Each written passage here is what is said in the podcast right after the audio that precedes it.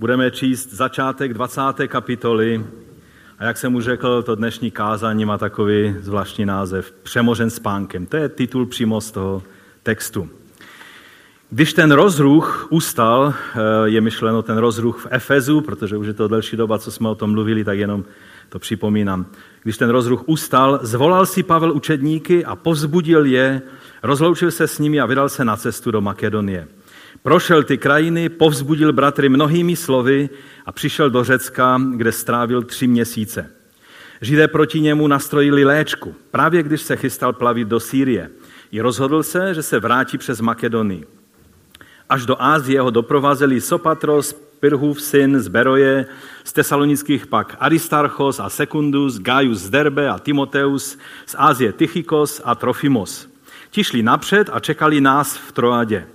My jsme po dnech nekvašených chlebů vypluli z Filip a za pět dní jsme k ním dorazili do Troady, kde jsme strávili sedm dní. První den v týdnu jsme se sešli k lámaní chleba. Pavel s nimi rozmlouval, protože chtěl druhý den odejít.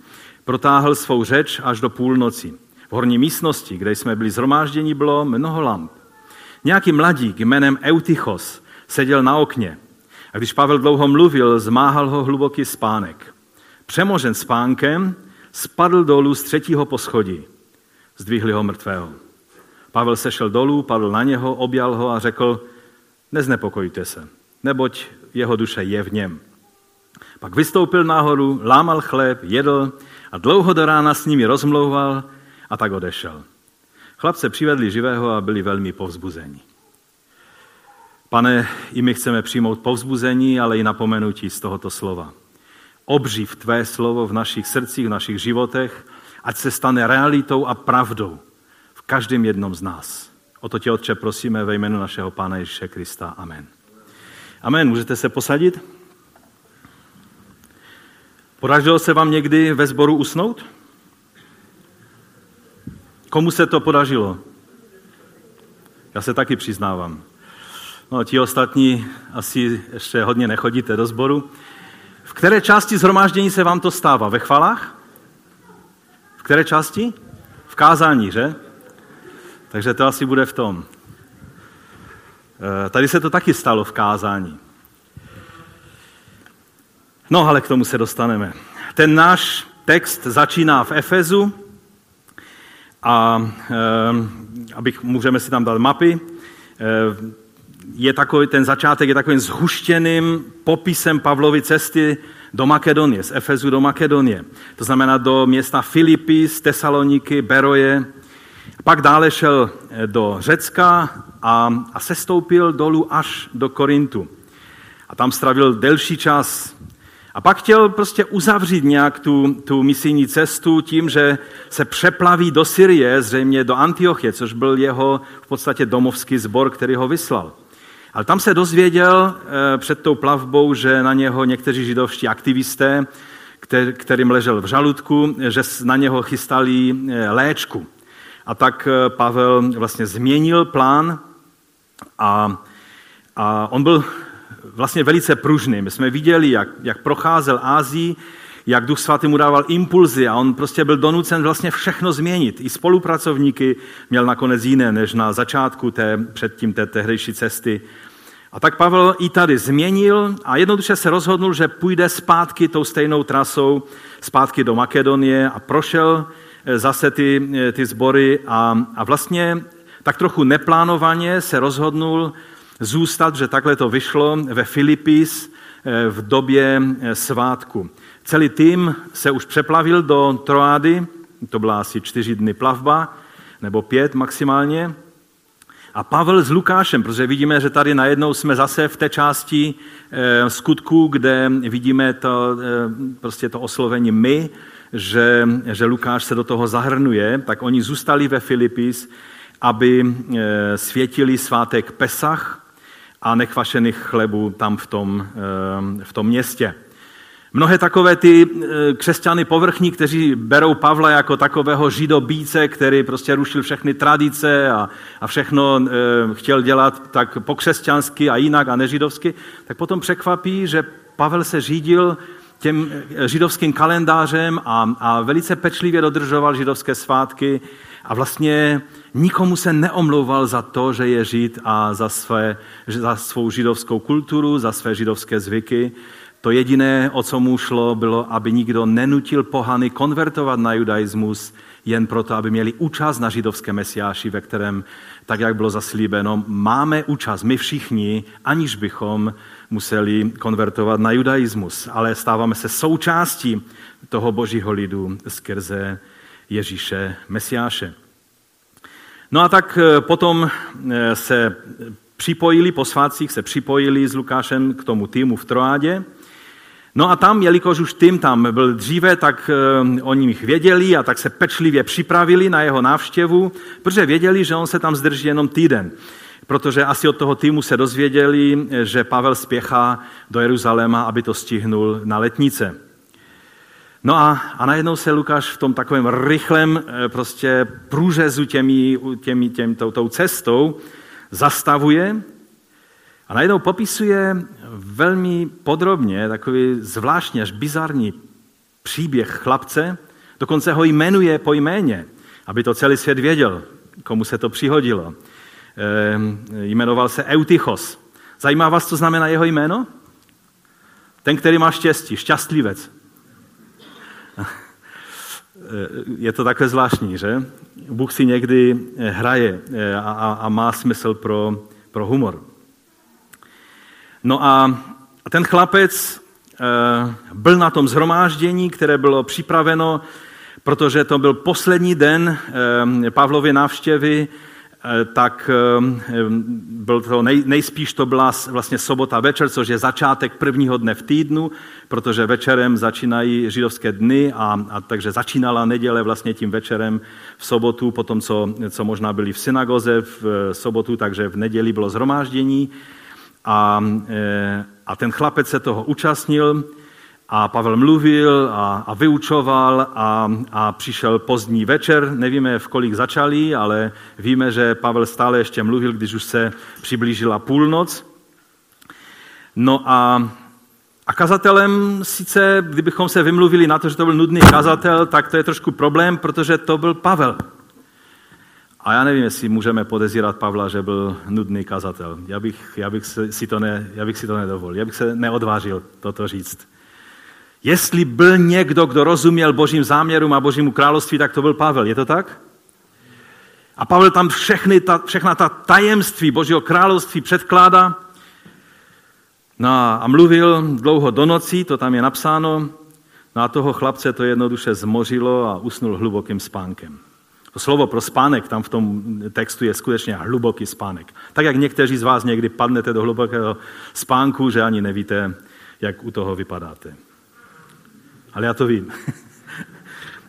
Možná bych vám mohl o tom povyprávět.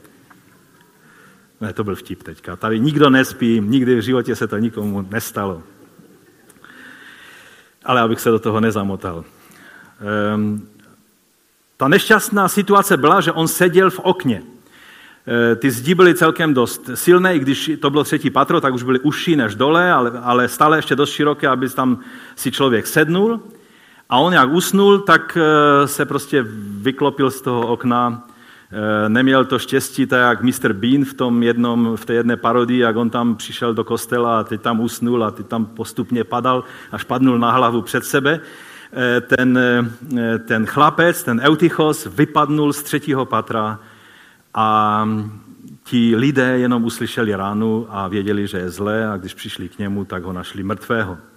Mnozí teologové říkají, on asi nebyl mrtvý, protože Pavel říká, že duše je v něm. Chci vám říct, že když doktor Lukáš řekl, že byl ten kluk mrtev, všichni seriózní teologové se shodují, že tak, jak je to popsáno, ten kluk byl mrtev a, a když Pavel říká, že duše se do něho vrátila, nebo že je v něm duše, znamená v tomto vyjádření, že se do něho duše vrátila a je to narážka vlastně na situaci ze starého zákona, když Eliáš a Eliša dělali podobné, eh, podobné zázraky.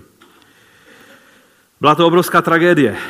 No a většina běžných eh, návštěvníků moderních zhromáždění v dnešní době tak z toho bere ponaučení, že dlouhá kázání dokážou zabíjet. Takže doporučení z toho je, nemít dlouhá kázání. Pastoři, ti naopak to používají jako varování, nespí ve zhromáždění, protože je to životu nebezpečné. No a kdo má pravdu? No o tom právě bude to dnešní kázání. Víte, lidé mají fenomenální schopnost usnout v nejméně očekávaných situacích. Jsem byl na vojně, tak eh, jsem byl řidič tanku a v tanku je takový řev, že musíte mít sluchátka, abyste se přes mikrofon domlouvali s dalšími vojáky v tom tanku a a jak když mě vystřídal druhý voják, který řídil, tak já jsem se schoulil kolem toho kanonu, které tam bylo místa strašně málo a usnul jsem tak tvrdě, že mě pak museli budit. A ten tank skákal a jezdil přes všechny možné a kácel stromy a všechno možné. A já jsem spal. Takže spát lidé dokážou. Jednou si pamatuju, jak jsme tady měli eh, jeden seminář eh, s určitým hostem, já nebudu tady jmenovat, Lukáš jmenuje Eutychose, ale já raději zůstanu v anonymitě v té situaci. A, a tak byl seminář a jeden bratr přišel už později, už bylo po začátku, posadil se do první řady, vytáhnul svačinu, posvačil, pak si natáhnul nohy a usnul. A spal tak tvrdě, že u toho chrápal. Takže jsou lidé, kteří, nebo lidé dokážou usnout eh, skutečně velice, eh, ve velice neobvyklých situacích. A minulý týden, když jsme byli v Izraeli, tak jsme projížděli taky Kumránem a tam jsem znovu hodně přemýšlel o té komunitě těch radikálních židovských věřících, kteří, kteří tam žili. Víte, oni měli pro spáče v průběhu vyučování a kázání velmi přísné tresty. Eh, profesor Kinner eh, popisuje, že když eh, byl někdo při vyučování přichycen, že spí, tak byl vyobcovan ze společenství na 30 dní. A jelikož oni byli komunitou, která žila stále spolu, tak to byla veliká potupa. 30 dní byl vyobcovan z obecenství a jeho příděl jídla že když byl vyobcovan, tak stále ještě musel něco jíst, tak jeho příděl jídla byl krácen po deset dní. Po deset dní dostával mnohem menší dávku jídla. Takže příště si to rozmyslel, jestli usnul ve zhromáždění nebo ne. Ale furt ještě nebylo to, že si spadnul a, a si mrtev, že? Ty následky tady v našem příběhu byly mnohem, mnohem těžší. Otázka je, jestli, jestli, protože mnohé věci eh, to kumránské společenství mělo dost podobné s raným křesťanstvím, jestli tady nemáme podobnou, náznak podobné praxe, že Lukáš pranižuje prostě toho kluka, chudáka, který, který usnul ve zhromáždění a nejenom, že chrápal, ale, ale vlastně se u toho zabil. Eh, mohli bychom citovat mnoha slova. Samson usnul a zbudil se holý a zbyty. Že? Um, učedníci eh, usnuli v Getsemanské zahradě a, a pan Ježíš je napomíná a říká, to jste se mnou nemohli bdít alespoň jednu hodinu? Bděte, modlete se, abyste nevešli do pokušení. Duch je ochotný, ale tělo slabé. To je tak, to pan Ježíš takovou tu realitu eh, odhaluje. Mohli bychom mnoha slova citovat kdy jsme nabádáni k bdělosti, ale, ale je otázka, jestli to je přesně to, co tady Lukáš nám chce eh, v tomto dnešním příběhu sdělit.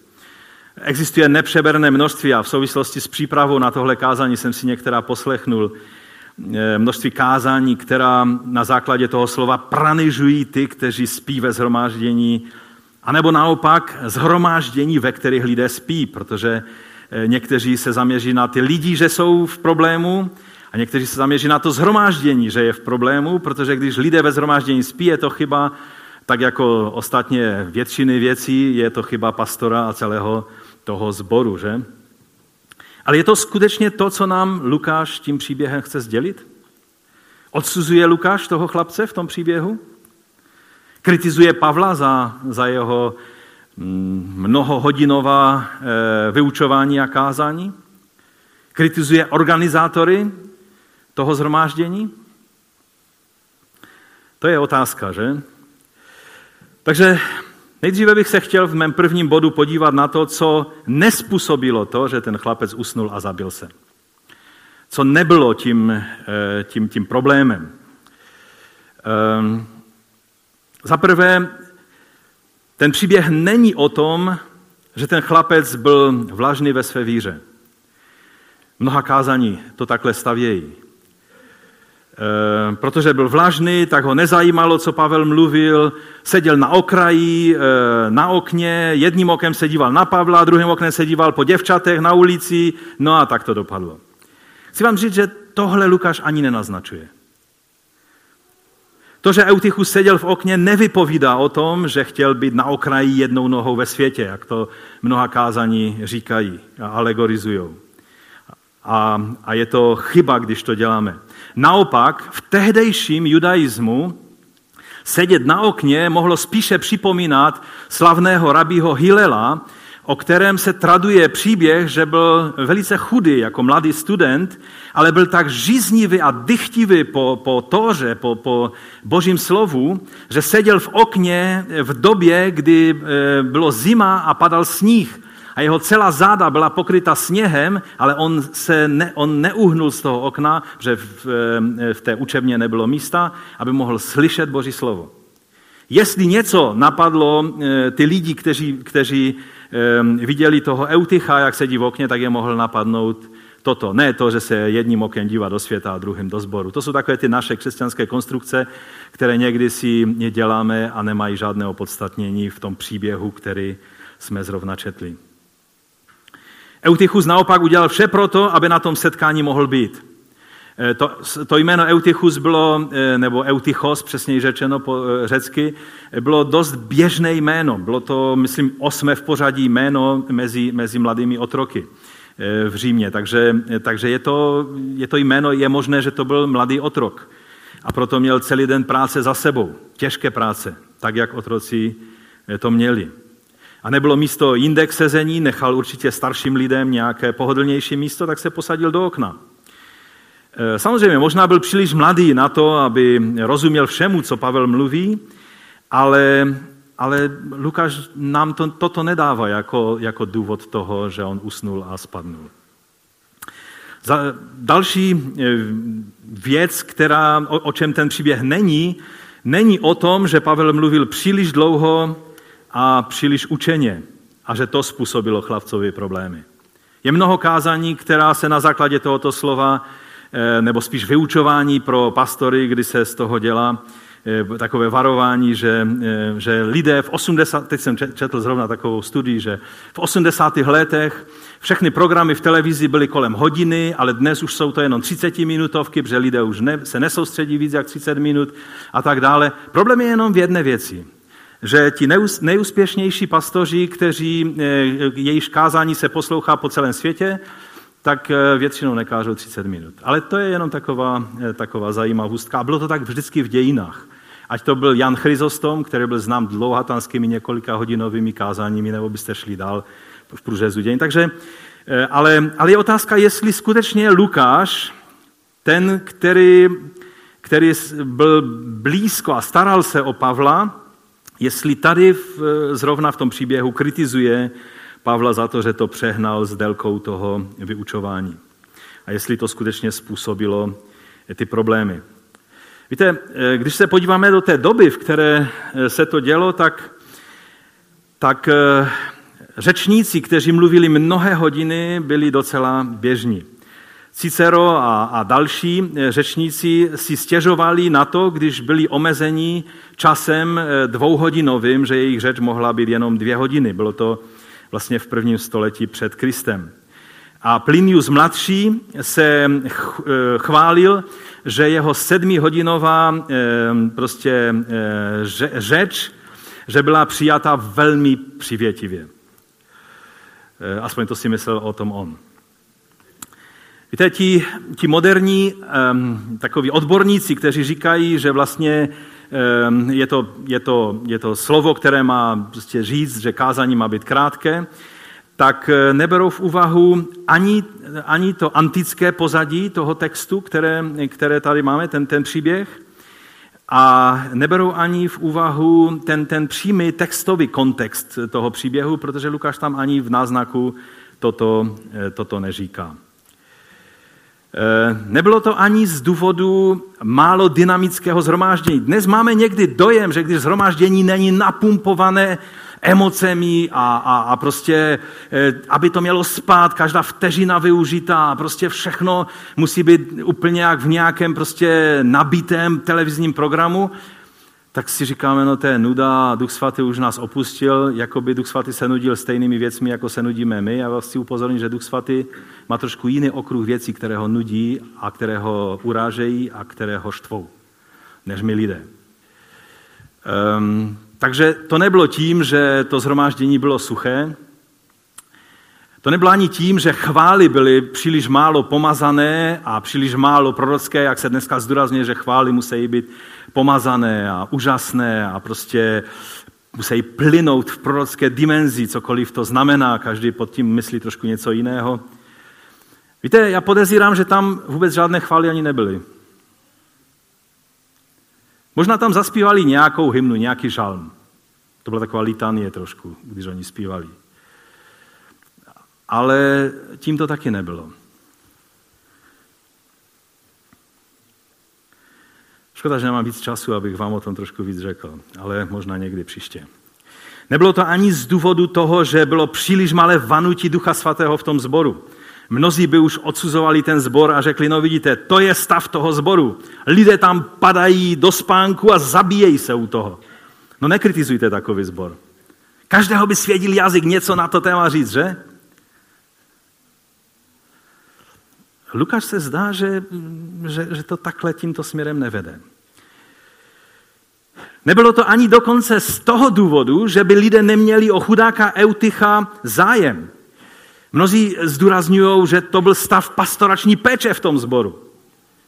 On tam chudák, to, co Jirka vlastně ukazovalo té dívce, jo? ona stala takhle nad, nad, nad kolejemi a nikdo nepřišel, aby ji chytnul a nechceš pomoct, něco se s tebou děje. Teprve až už letěla, tak tam někdo skočil, že? No to už bylo trošku pozdě.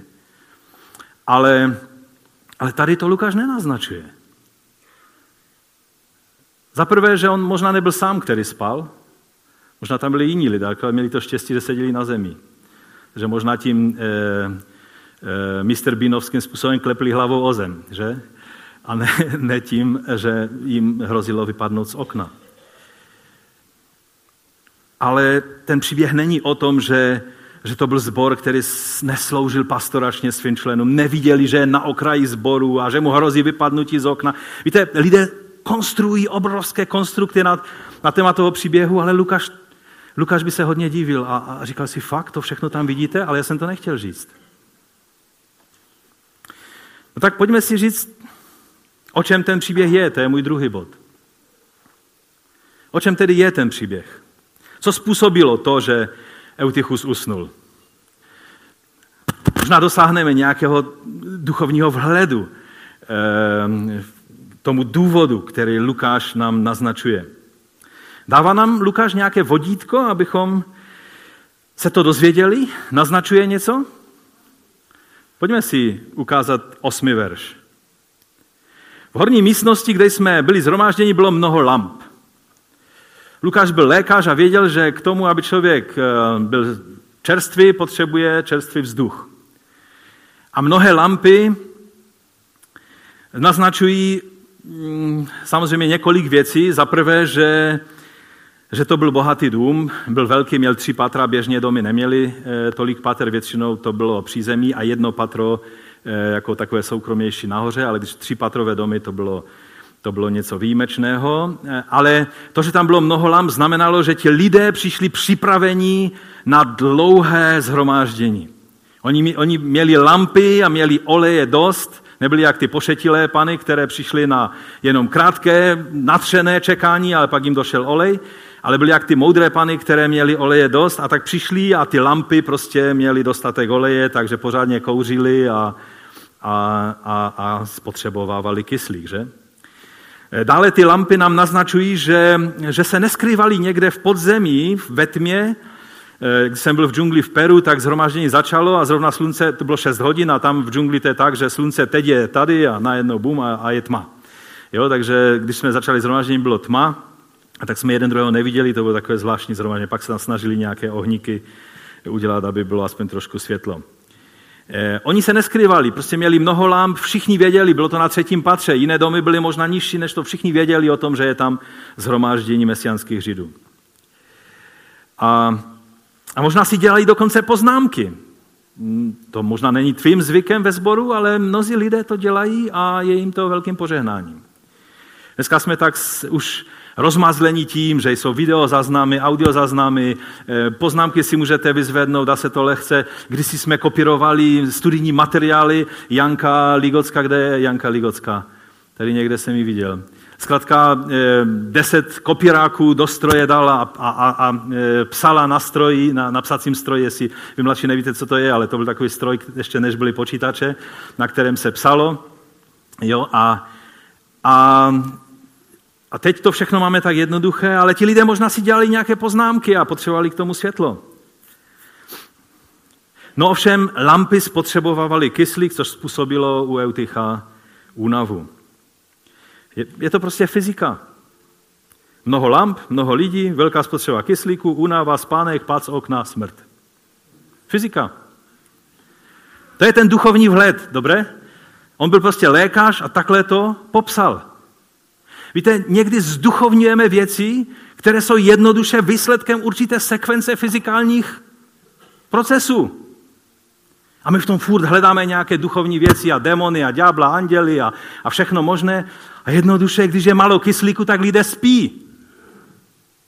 Jednou to bylo, když jsme se scházeli po domech a v jednom malém rodinném domku bratra Brozdy bylo asi 150 lidí a já jsem chtěl říct svědectví a tak jsem seděl celou dobu a už jsem cítil, že není kyslík, měl jsem už mřítky před očima, ale jsem si říkal, řeknu svědectví, to mě nějak eh, možná zpamatuje, tak jsem se postavil, setmělo se mi úplně před očima a spadnul jsem na zem. A někdo by říkal, o, moc ducha svatého. Prostě mi došel kyslík. Protože když sedíte, tak ho ještě máte trochu a když se postavíte, tak tam už toho kyslíku je mnohem méně. A jsou lidé, kteří jsou víc na to nachylní a méně nachylní. Proto já mám rád, když je kyslík. Když tady v kácečku je málo kyslíku, tak vždycky se dívám, jestli se už něco začne dít a kyslík bude dodán. Takže to je hluboce duchovní princip, že? Cítím kyslík. Amen. Víte, to je to, co nám Lukáš sděluje. Dále nám jako lékař sděluje, že ten chlapec prostě byl mrtvý, že se zabil. A ani náznakem neříká, že to byl boží soud nad hříšným, vlažným křesťanem, nebyl to soud nad tím zborem, nebyl to, eh, který se nestará o své mladé lidi. Byla to prostě tragická nehoda, která byla způsobena sérií fyzikálních důvodů. Samozřejmě můžeme mít otázku, proč to Bůh dopustil? Proč se to stalo? Mohl tomu, tomu Bůh zabránit? Mohl ho překlopit dovnitř a ne ven? Mohl?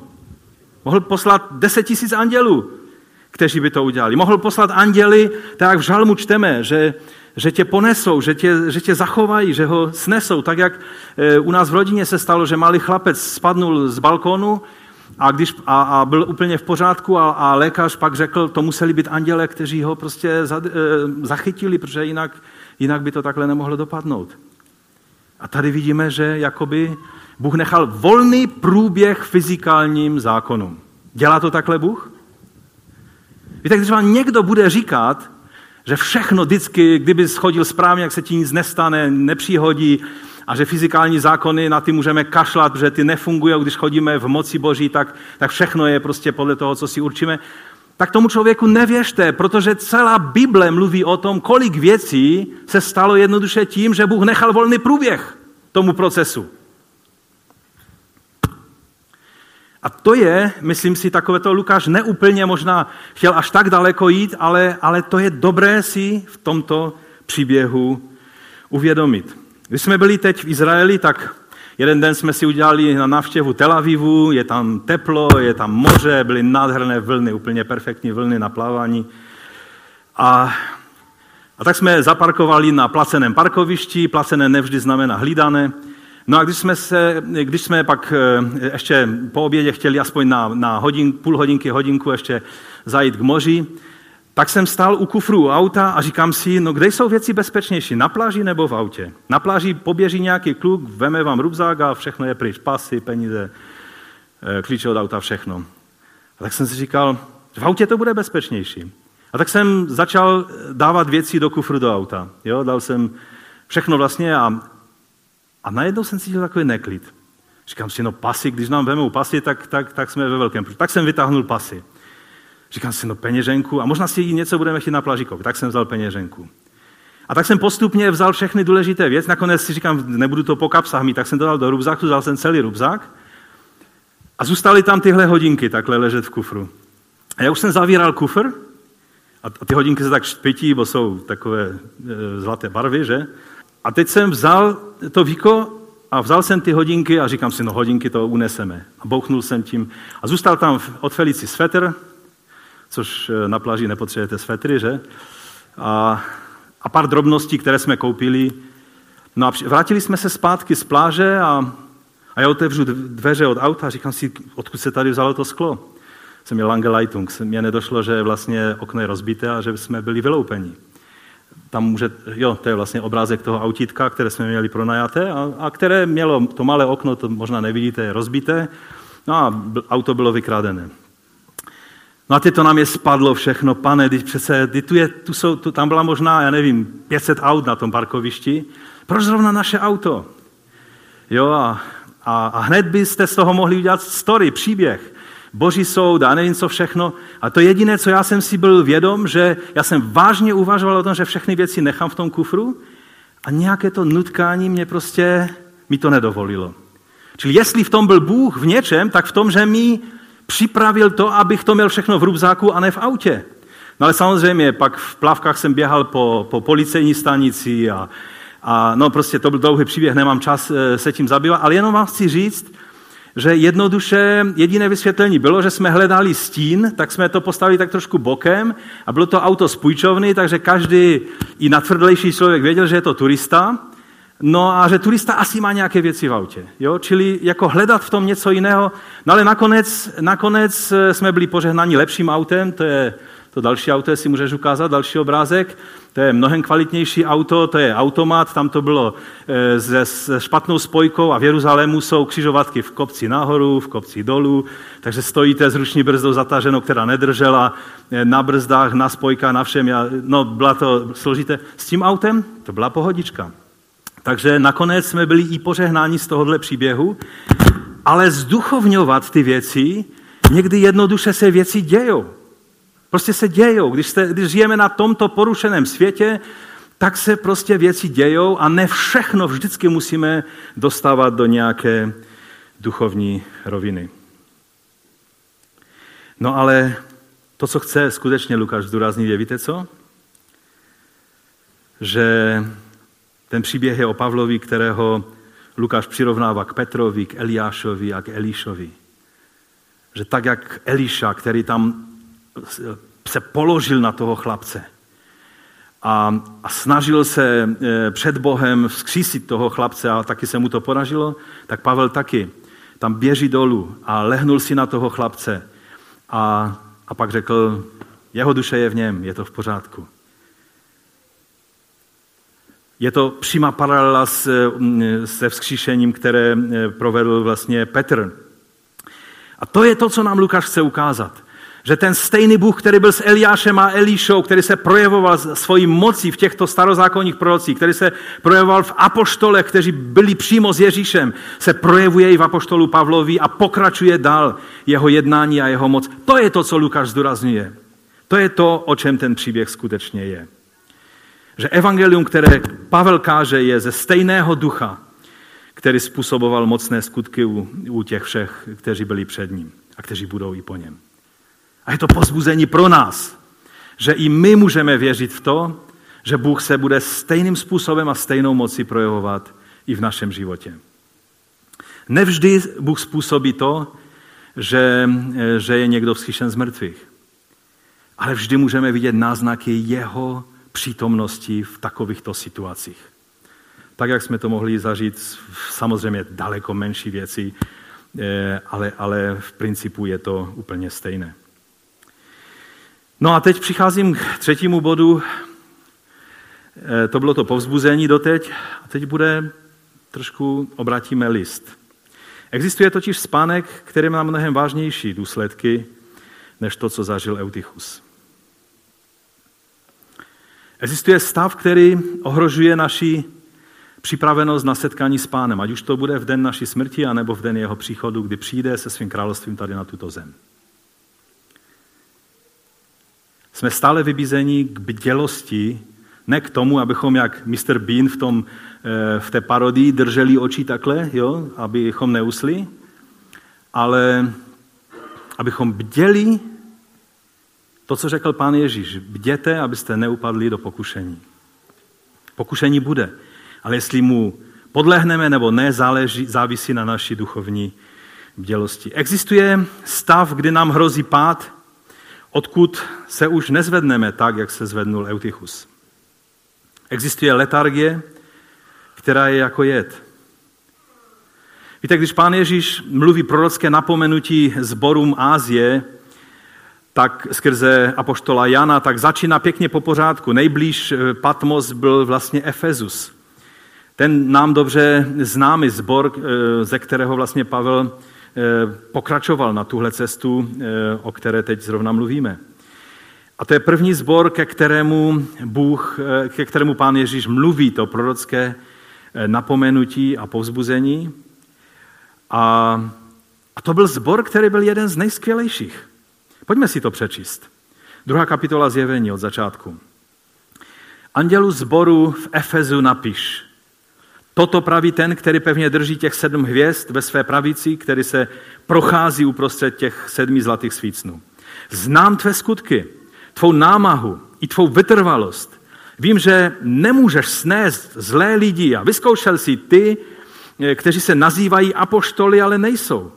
Zhledal si, že jsou lháři Máš vytrvalost a snášel si těžkosti pro mé jméno a nezemdlel si. Ale to mám proti tobě. Jediná věc. To mám proti tobě. Že jsi opustil svou první lásku.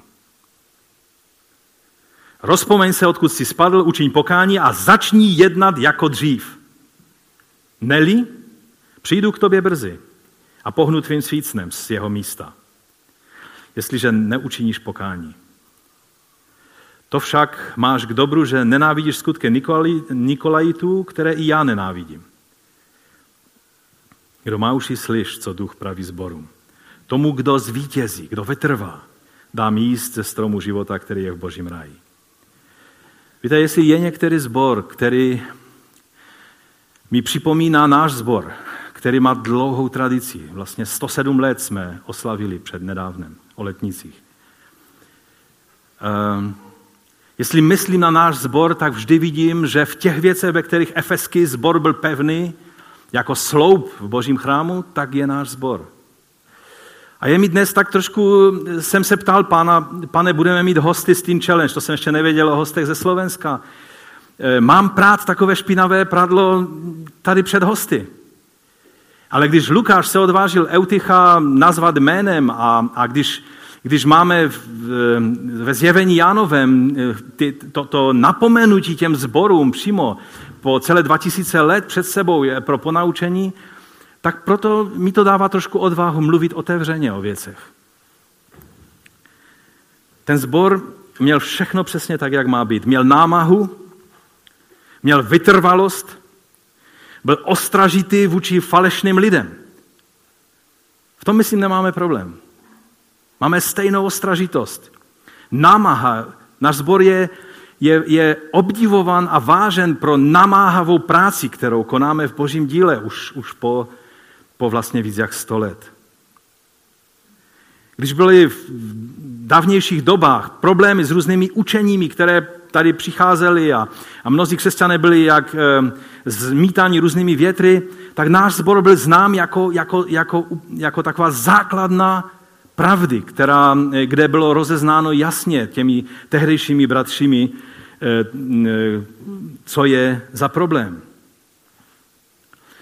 Snášel pronásledování a těžkosti ten zbor. Nezemdlel ve svém odhodlání. To všechno byly úžasné věci. A to všechno jsou úžasné věci, které věřím, že jsou v DNA někde zapsány v našem sboru. Ale pak tady je ta jedna věc, kterou pán Ježíš vytýká Efezu a, a v těchto dnech jsem velice jasně přijal, můžete se mnou nesouhlasit, že kdyby dnes mluvil k nám, tak by vytknul tu věc i nám. A to je, že efeský sbor opustil svou první lásku. Hodně jsem v těch dnech o tom přemýšlel. Vlastně tu koncepci toho kázání jsem přijal v průběhu konference, která tady probíhala. Mnozí se možná ptáte, jaká konference? Ta, která byla tady v KCčku a na které si měl být.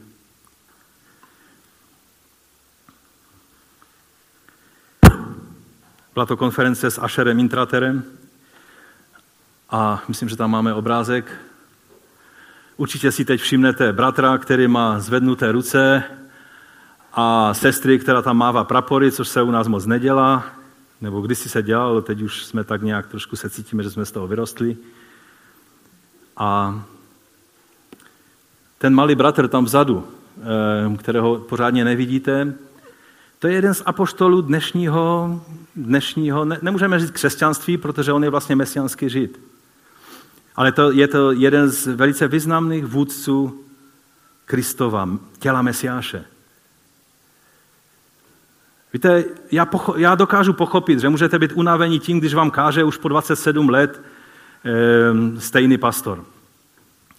Ale když máme ten luxus že, a to požehnání, že můžeme mezi námi mít člověka, který je rozeznaným apoštolem a prorockým, zároveň prorockým hlasem eh, božím v dnešní době, a pro ty, kteří si zakládáte na vzdělání, tak je vlastně studentem Harvardské univerzity, jestli to někomu pomůže. Takovou kombinaci nemá, nemáme vždy. My máme různé hosty, ale jsou hosté a hosté. A vy si to klidně necháte ujít a já se ptám, proč. To už jsme tak rozmazlení, že, že s náma nepohne nic. Víte, co byl hlavní problém? Víte, co byl hlavní problém farizeů a saduceů? Že oni neměli ochotu se zastavit a vzít na vědomí, že je zde mesiáš a že to mění pravidla hry a že je třeba se zastavit a uslyšet, co Bůh chce tím říct. A já doufám, že chápete, že to používám jako příklad. Ne, abych vás tady cepoval a na příští konferenci budete všichni v pozoru tady a zrovna budeme mít hosta, který za to nebude stát. Z druhé strany nebudu vám vyjmenovat řadu úžasných božích mužů, se kterými jsem v kontaktu a nepozývám je a, a kteří mi říkali, kdykoliv mě pozveš, přijedu. A já je nemám odvahu pozvat, protože je nechci Nechci zneuctit to, že on bude cestovat před, přes celý svět a tady bude jenom hrstka těch, kteří si řeknou, no někdo tam přece musí být, tak já tam budu. Já to zaměrně stavím hodně kontrastně a já vím, že pozurážím dneska mnoho lidí a, a, a možná, že mě pak i napomenete. Ale jestli, jestli některé kázání je prorocké, tak bych chtěl, abyste zaregistrovali, že tohle je určité prorocké slovo.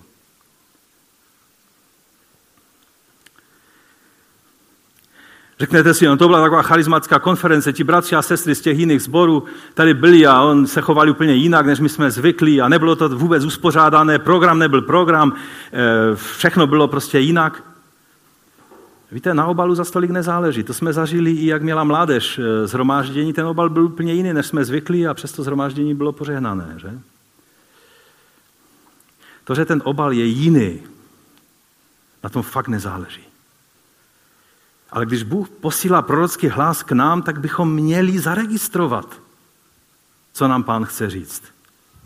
A třeba změnit své plány, zrušit své plány, třeba mít finanční ztrátu. Jeden bratr tady za mnou přišel a říká, já po ty dny, co teď tady jsem, tak budu mít velké finanční ztráty, protože měl něco vyřešit a nevyřešil.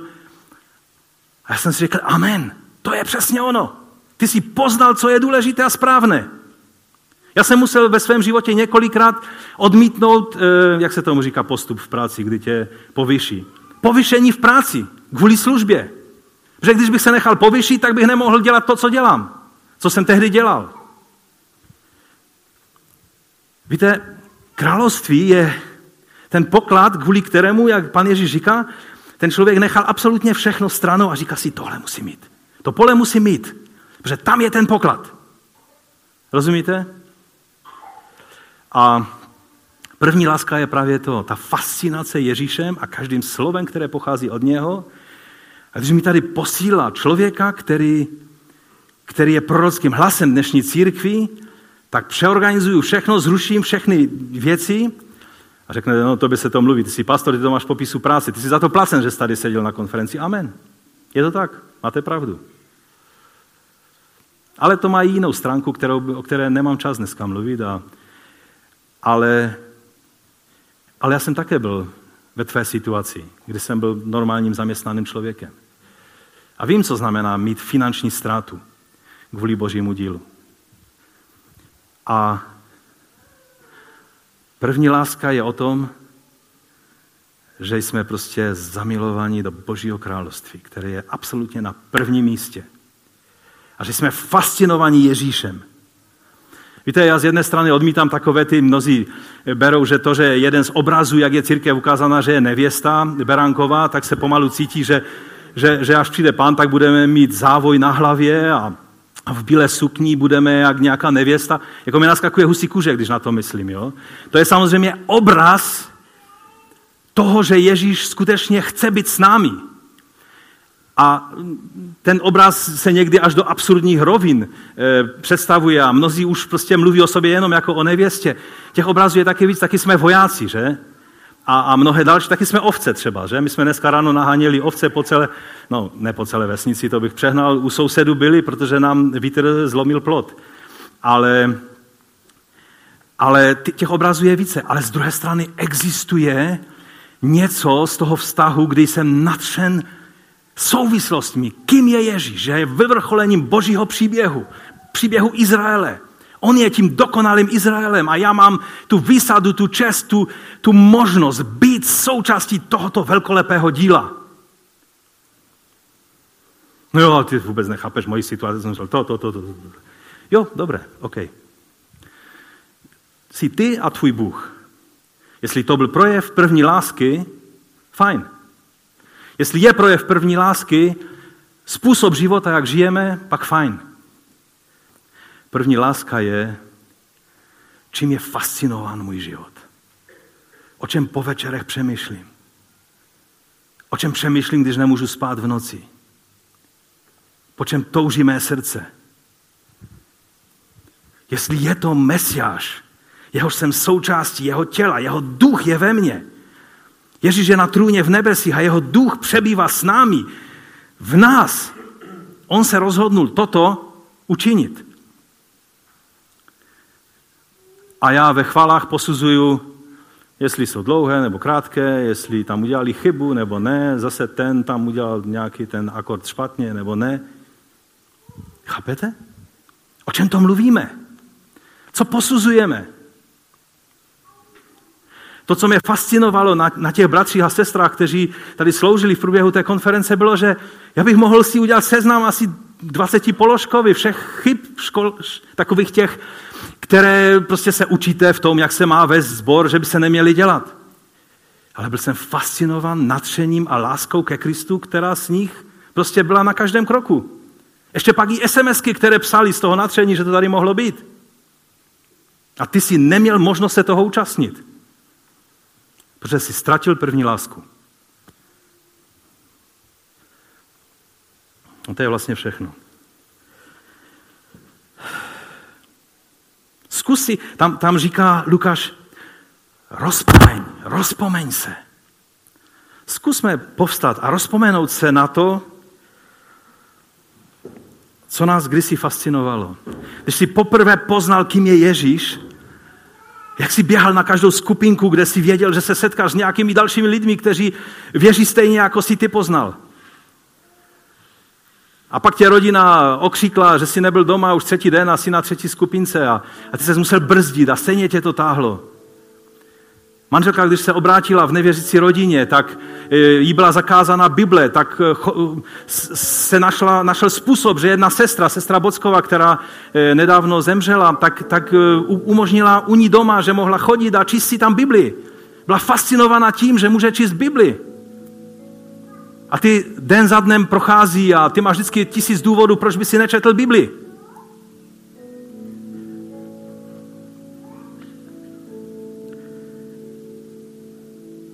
Rozpomeň se. U čeho se roztlouklo tvé srdce, když jsi měl první lásku? A jestli si myslíte, že to kázání je tímto směrem, každé slovo patří mně v dvojnásob. Víte, co je největší problém? Když ty svaté, úžasné věci, ty fascinující souvislosti Božího království nám zevšední tak, že se začneme ohlížet po tom, co mi leze na nervy, co není, jak bych si přál.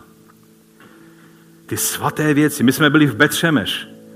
To je tam, kde se truhla smlouvy zastavila a, ti chlapí, než aby si uvědomili svatost této věci, tak si říkají, he, he, pojďme, podívejme se, co tam je uvnitř. A byli ve vážných problémech. Hodně jsem přemýšlel, dneska je to moderní město v Izraeli, Betřemeš.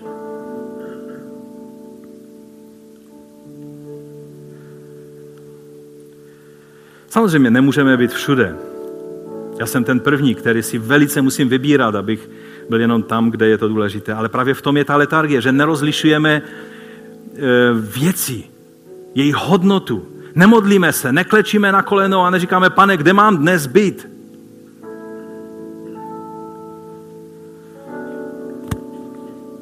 A pak nepoznáme, co je opravdu důležité a co je jen takové to dobré, ale bez čeho se obejdeme. Víte, co je největším nepřítelem opravdu důležitých věcí? To jsou ty všechny urgentní naléhavé věci.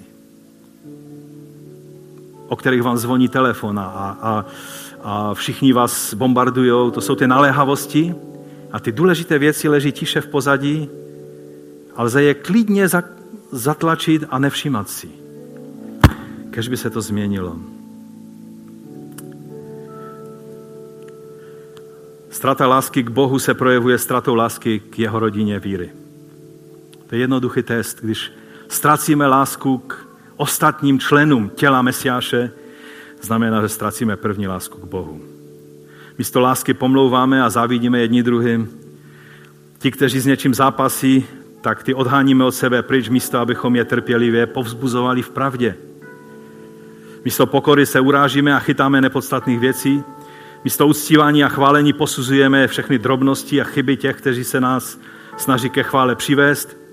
Místo natření pro službu cítíme jen tvrdou povinnost a dřinu.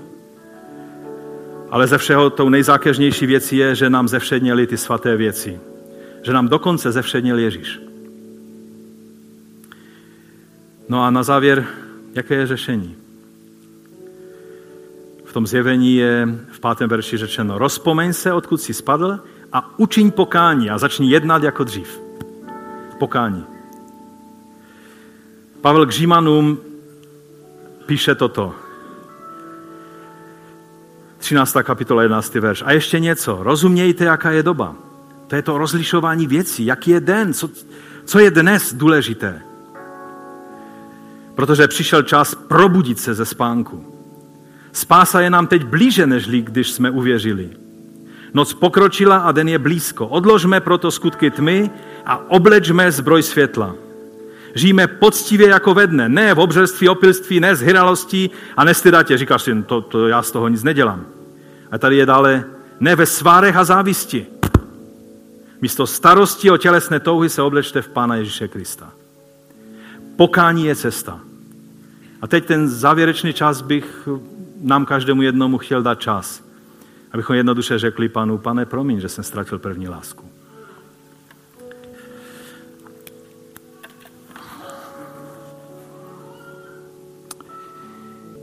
Pane, já ti děkuji za to, že ty, když si napomínal efeský sbor, tak si jim dal úžasné povzbuzení. Že si s nima nemluvil jako s tím sborem v Sardech, kde se zdá, že už byli po smrti, ale že Efes byl v letargii, ze které ty změl řešení, jak změl i pro toho Eutycha. To probuzení, to spamatování z té letargie. Ty jsi ten, který to působíš svým duchem a já tě prosím odpust pane. Každému jednomu, mě především. Že často nerozlišujeme svaté od toho běžného. A tak jsme si zvykli na všechny ty svaté, dobré, požehnané věci, že, že je bereme jako nějakou samozřejmost a neuvědomujeme si, že,